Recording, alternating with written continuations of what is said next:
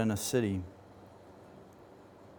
Indeed, there is not a righteous man on earth who continually does good and who never sins.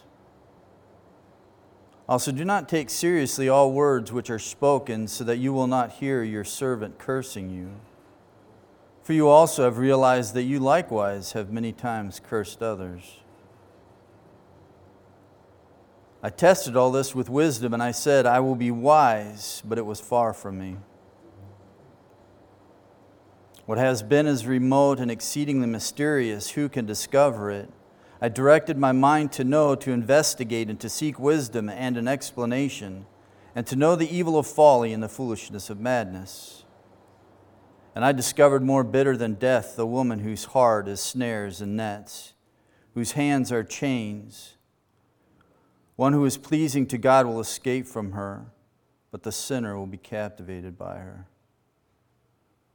Behold, I have discovered this, says the preacher adding one thing to another to find an explanation, which I am still seeking but have not found. I have found one man among a thousand, but I have not found a woman among all these. Behold, I have found only this that God made men upright, but they have sought out many devices. This is an interesting section, Ecclesiastes. I bring you back to chapter 7, and we will finish looking at this chapter this morning. there are some interesting thoughts that come, and it seems rather strange the, the way that Solomon just piles up these statements through the end of this chapter, but they're all related in some way. And as I came to this section of Ecclesiastes, I was thinking about Blaise Pascal, and he is, uh, was a genius. It's interesting, during his time, there were many scientific discoveries, and many of them were by him. He was a child prodigy, amazing mind. He developed what we consider, we call the anthropological argument. And this was his defense against skeptics and the reasoning for the existence of God. And the anthropological argument comes from the Greek word anthropos, which means man. And basically, he looked at man and his state or his condition and reason from them the reality of God and the need for salvation. But he said this in arguing, he says, The Christian doctrines of creation and the fall best explain the paradoxes of the human condition and render Christianity worthy of respect. He understood some powerful truths in regards to the, the condition of mankind. And as I thought about it and I thought about this passage, I was thinking about the, the ability for us to be able to deal with a human condition and the very psychologized and very individualistic culture that we live in today. The Word of God is necessary for us, and understanding the human condition from the Word of God is vitally important. We live in a world in where people are self diagnosing themselves, where you can get an app now where you can type in your if you will, your symptoms or speak in your symptoms and you get a diagnosis and you can even self medicate. And we have all these commercials about all of these things that you can take to help out whatever problem it is that you are facing. We live in a world that's so individualistic that we find people who talk about things that they experience that no one has ever experienced before. I had a believer explaining to me about his wife, something that she was going through, and he was suggesting to me that no one has ever dealt with this under the sun. That no one has ever gone through what she is going through. And the problem with that is that you finally you back yourself into a corner in that if you say that there is no one who's ever faced this ever since the beginning of time, and no one's ever gone through this, and what you're saying is that this is so unique that even God didn't know that it would exist, and nor did He even give you a solution within Scripture. But that's not so. But that's ultimately what he was leading to. And I asked him, Do you realize what you're suggesting?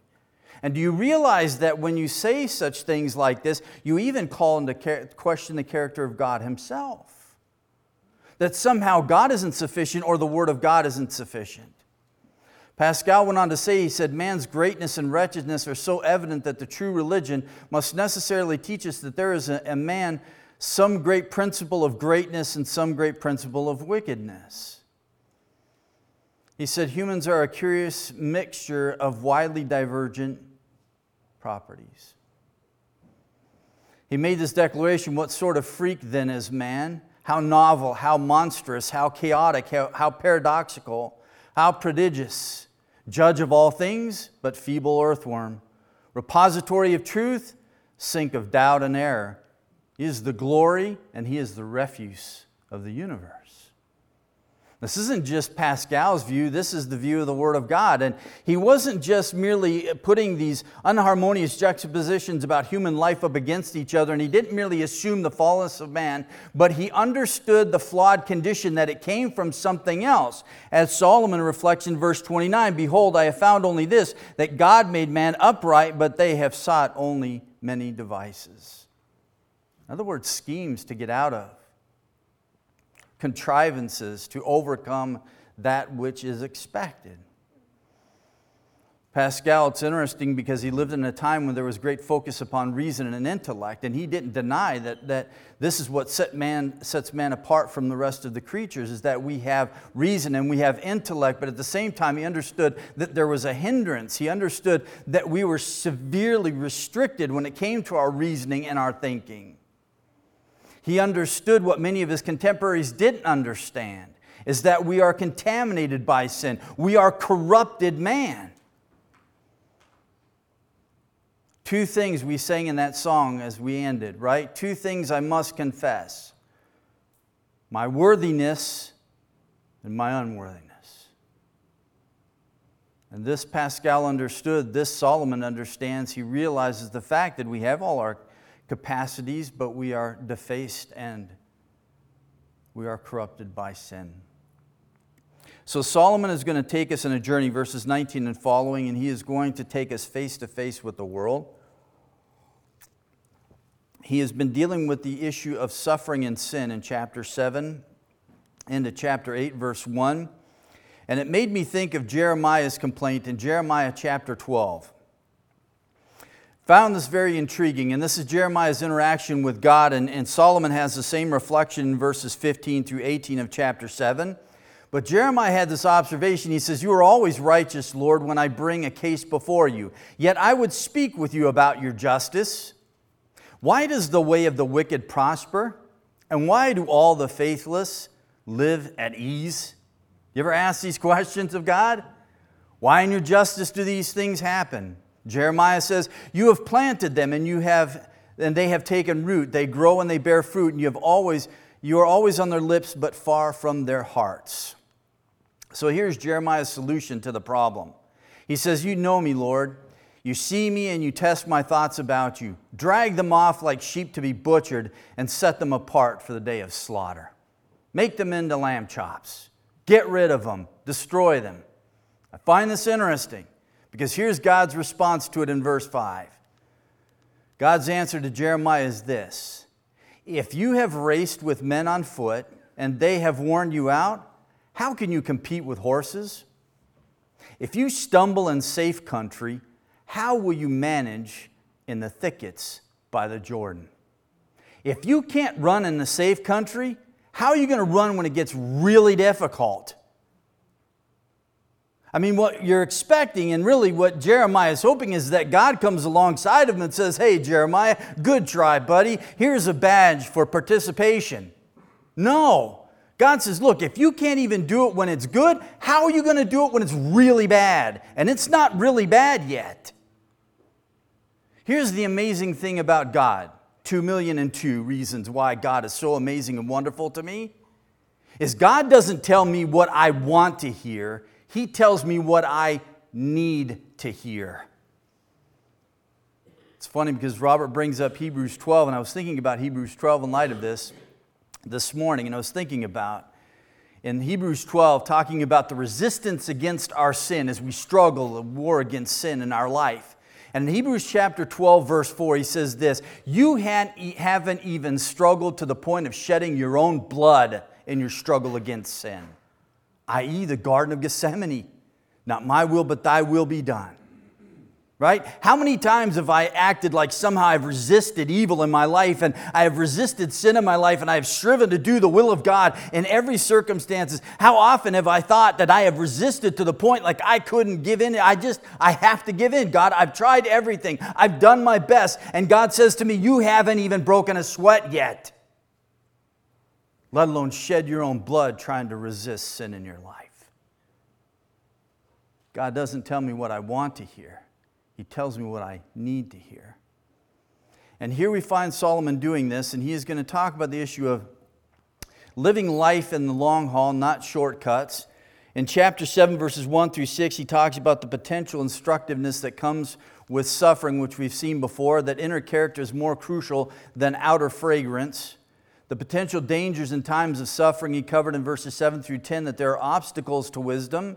There's the danger of corruption, there's the danger of impatience, there is the warning of short lived highlights and the warning of shortcutting the process. In other words, he says in verse 8 that the time of testing has an end product. There is a reason why God is taking you through difficult times.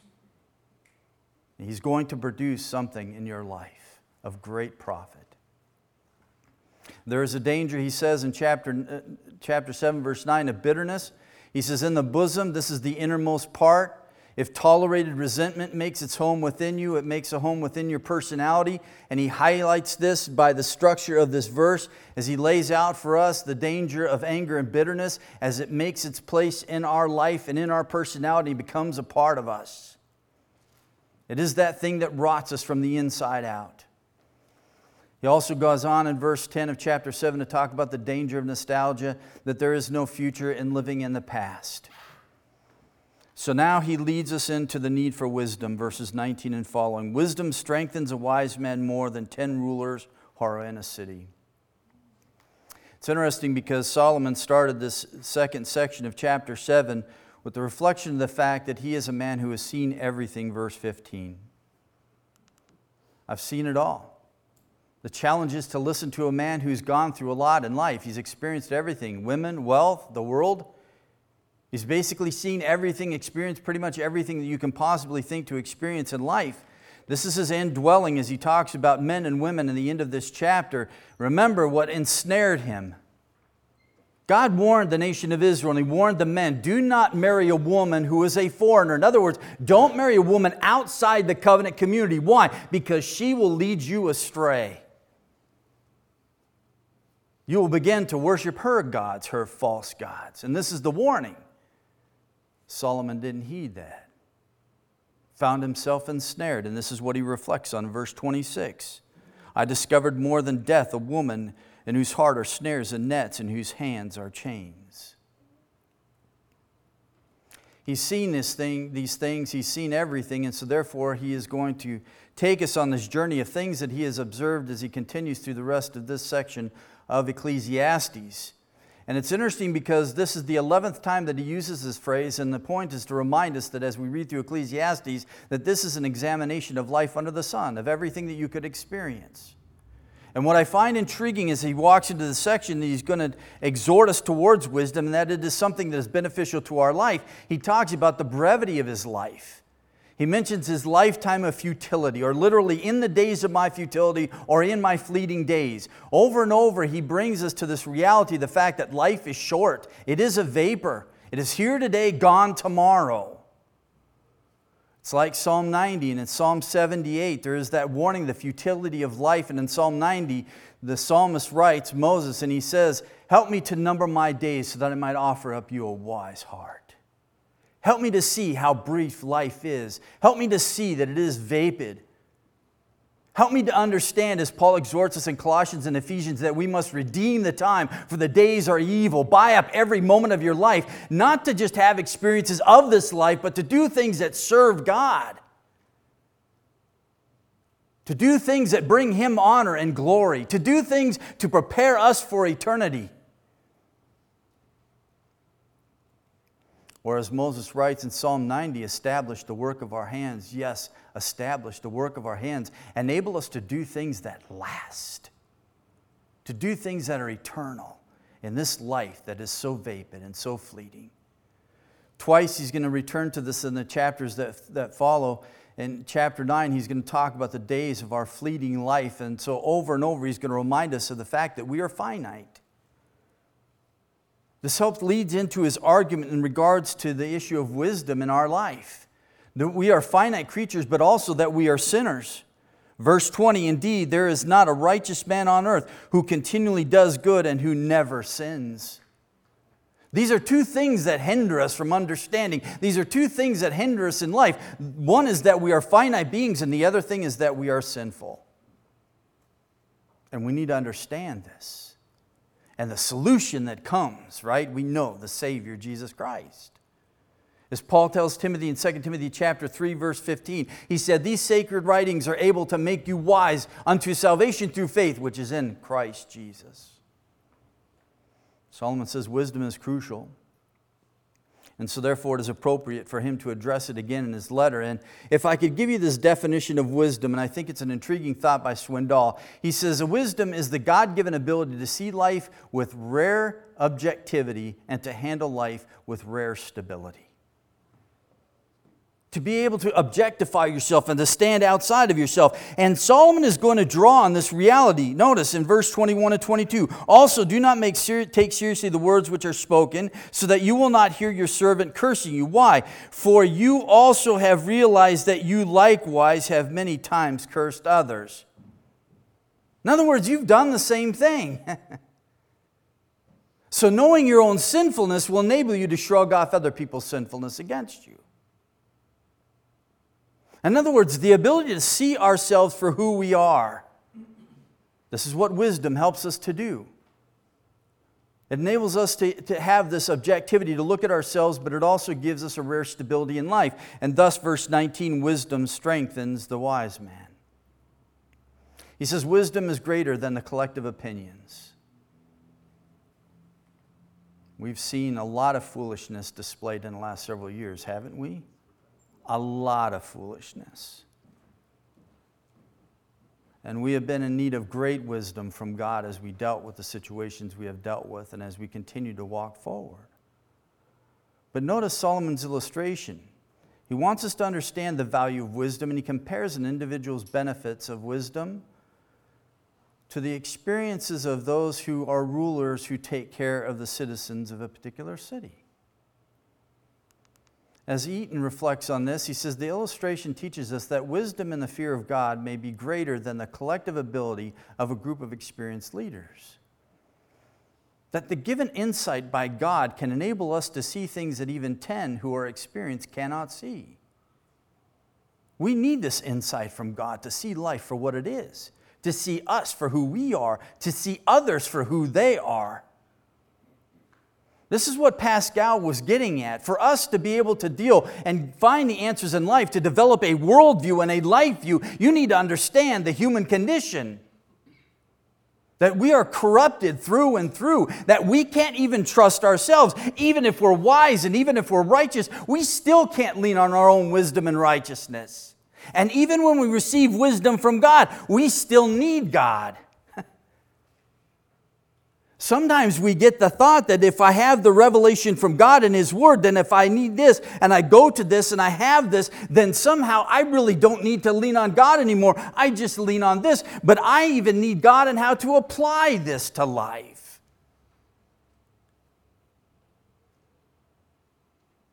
Sometimes we think that the more that we know, the less that we need to depend on God.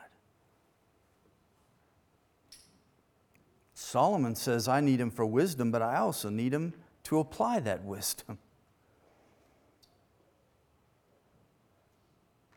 This is going to set us up for chapter 9, verses 13 through 16, and he's going to have a similar thought as he expounds on this observation he makes here in chapter 7 and chapter 9 of verse 13 and following. He says, This, also this I came to see as wisdom under the sun, and it impressed me there was a small city with few men in it, and a great king came to it, surrounded it, and constructed large siege works against it. He was going to take it over.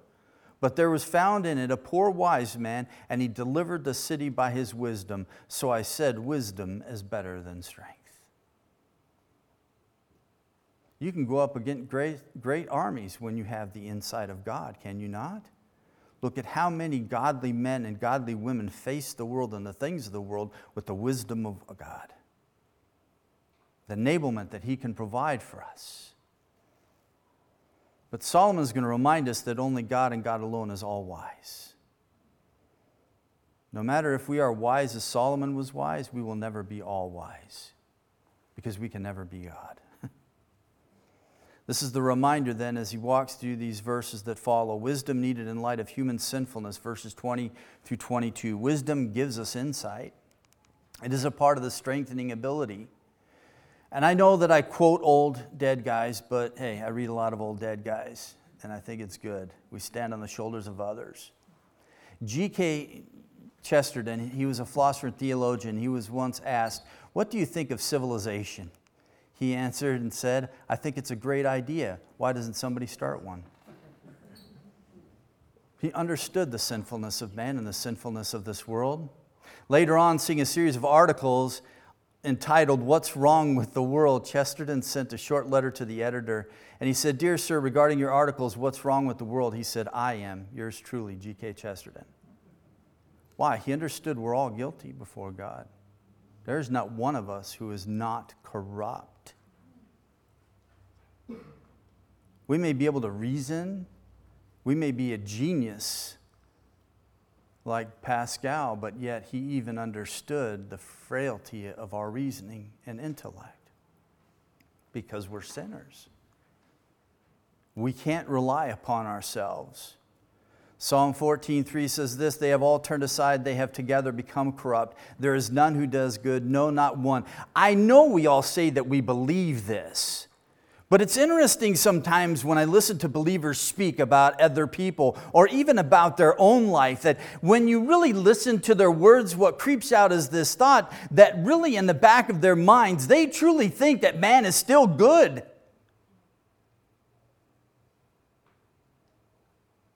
and that somehow we deserve happiness and pleasantness in our life, that somehow we aren't worthy of God's condemnation.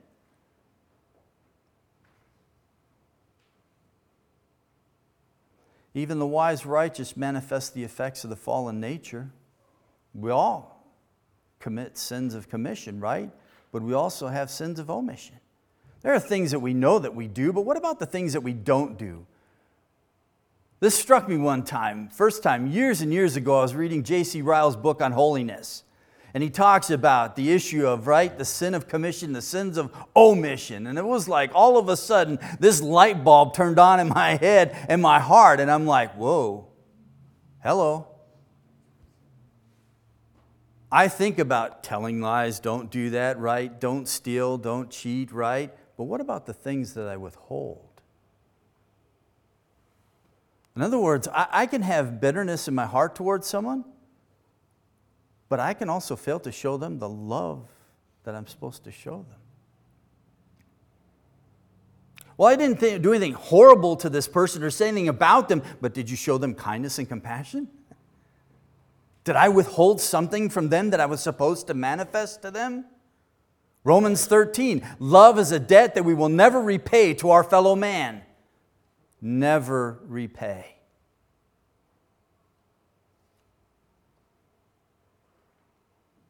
We always think about the things that we do, but what about the things that we don't do?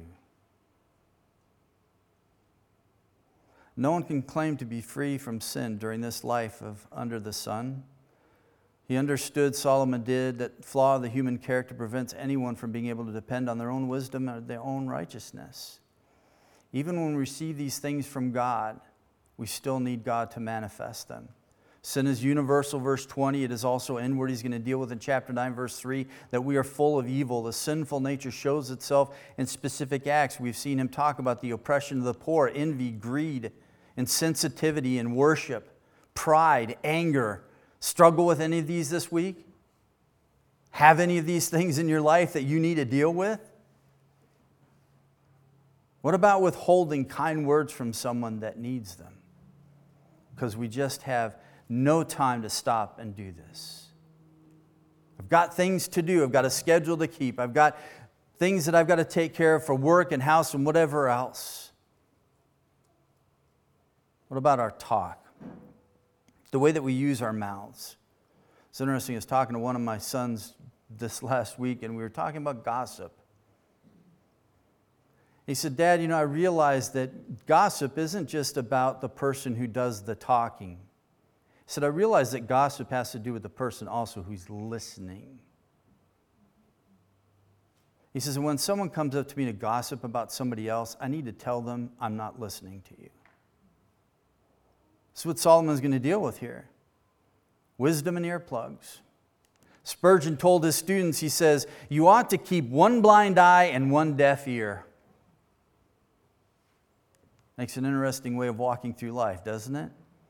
He said, You cannot stop people's tongues, and therefore the best thing to do is to stop your own ears and never mind what is spoken. Sometimes you need to do this, right? This is Solomon's warning. Don't take to heart these things, otherwise, you might hear your servant cursing you. But just remember, there are plenty of people you've cursed yourself.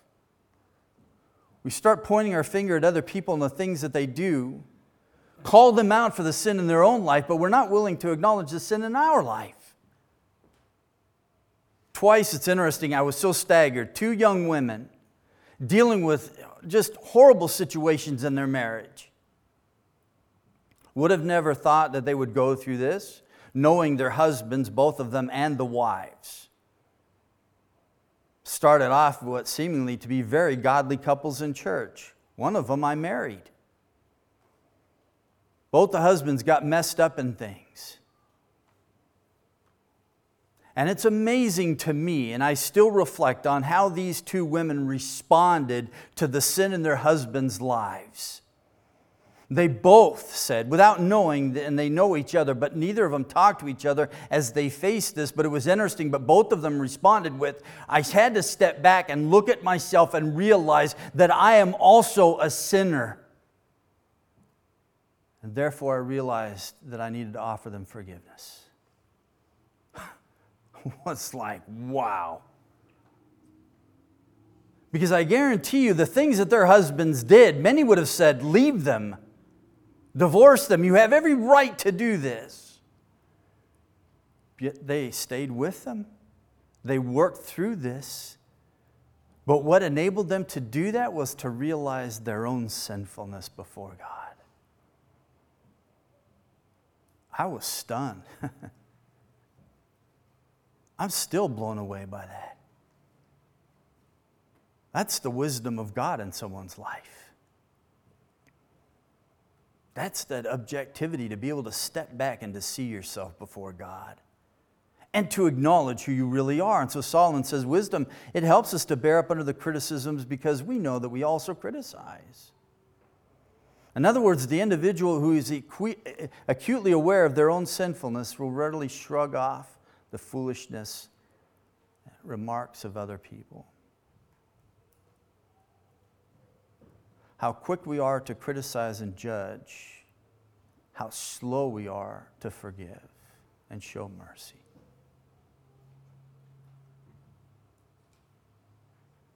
And it's interesting that we have a tendency to keep a list of wrongs suffered, don't we? Wisdom guards us, he said in the early parts of this chapter. It guards us from extremes. Wisdom gives us stability and it gives us insight in clearing our minds. It is the source of strength, and this strength is enabling us to walk and, and seek God's forgiveness when we sin. The understanding of limitations this leads Solomon in chapter 7, verses 23 through 24. I tested all of this with wisdom, and I said, I will be wise, but it is far from me. What has been remote is exceedingly mysterious. Who can discover it? I directed my mind to know, to investigate, to seek wisdom and an explanation, and to know the evil of folly and the foolishness of madness. I'm going to combine these two things together the understanding of limitations and limitations of mankind Solomon realized his own limitations. Only God is all wise. No matter how much we increase in our wisdom and our knowledge of the Word of God and understand the principles that are there, we will never be God. We will never be all wise. No human being possesses the capacity to fully understand God's plan or program, and he understood this. I looked for explanations, and I couldn't find an answer to everything. Why do you walk out of the hotel one morning and the car's gone? Someone stole it. Why? Did God do that just so I'd go buy a new car? Right? Why couldn't you just tell me buy a new car? I would have done that. Why do I have to go through these things? We have these questions in life, do we not? Things happen, we want to know, and Solomon says, I looked for explanations, and I couldn't find explanations for everything. In other words, this wise man knows that he does not know, and this is what helps him to become wise. Or to put it this way, knowing that he cannot know what he cannot know indicates that he truly knows. Do you understand your shortcomings? I realize there's so many things that I cannot answer in life, but one thing I do know that God is in control. He is the controller of seasons. Even though I can't see what he's doing in the moment, I know he's working in the moment. And most often I have found in my life that when I see God less, that's usually when he's more at work. So, another area of strength that wisdom gives is accepting the fact that we cannot grasp everything that God is doing in this world. Man is a rational creature. We can evaluate, he says, right? We can investigate, we can observe, we can reflect, we can draw conclusions, but we are finite, sinful through and through. We cannot know and understand everything. Reason and intellect are corrupt, as Pascal reflected. We may not fully understand all that God is doing, but we have enough wisdom to live for the good of others and the glory of God. Sometimes, brothers and sisters, we just need to keep walking just keep walking. He concludes with this observation about the human race. The race was not created neutral but upright. And despite this original righteousness, sin has come in, and it is perverse, it is deliberate, and it is universal. This is God's diagnosis of man. Understanding human condition will help us in dealing with others. It will help us in leading them to Christ. We have a solution, but sometimes they need to understand what their true condition is. They need to understand that there's nothing new under the sun. Whatever you're struggling with, others have gone through this. Yeah, there are unique things that you might learn from God, but they aren't things that no one else has learned. There is nothing new under the sun.